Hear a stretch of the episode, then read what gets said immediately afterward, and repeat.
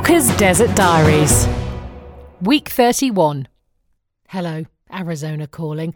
Well, another week and another I never thought I would say this sentence out loud moment.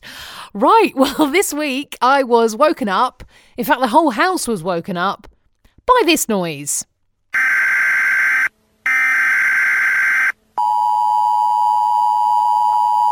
Imagine 4 a.m., you're fast asleep, and that is the sound that wakes you up. Now, it took a while, few minutes, to realise what on earth is going on.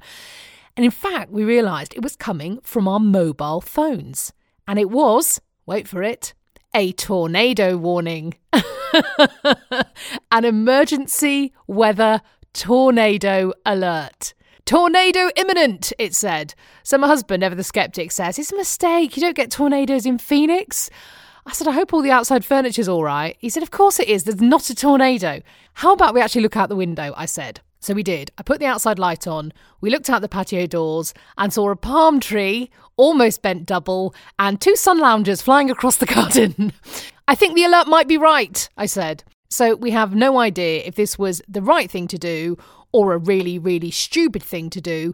But we ran outside and frantically chased our garden furniture around the yard in the driving rain and put it all under a covered porch. Now, we must have been outside for a total of three minutes and we're completely soaked. And then, of course, wide awake. And it was about four minutes past four in the morning. In fact, three tornadoes touched down in the valley that night, one of them really close to where we live. Luckily, nobody was hurt, but there were tree branches ripped off, some damage to roofs, and I'm sure, on a lesser scale, lots and lots of garden furniture in people's swimming pools. Many of our friends actually slept through the whole thing, but others were really troubled, saying tornadoes are so rare that to get three of them in one day is really unheard of. The weather continues to be quite unsettled, actually. It's chillier than I ever thought it would be. I had to dig a scarf out the other day. A scarf! I know. I want my money back. I didn't sign up for this. Where's the sun gone? Talking of being cold, I took the girls to see Frozen 2 this week. And if you've never been to an American cinema, or of course movie theatre, as they call them here, I should probably spend just a moment describing them because they're quite the phenomenon.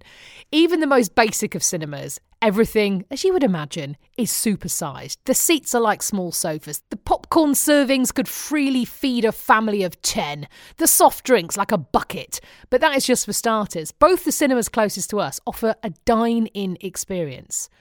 So going to see a film is like going out for a meal. You arrive, you're shown to your seat, you get a menu, a waiter comes to take your order, and the food gets delivered right to your seat. And you know what? It's actually pretty good. You've even got a little call button on your seat if you fancy a top up on your popcorn or an extra drink. You get a tray table, a bit like you're on an aeroplane, but proper knives and forks and loads more room, of course.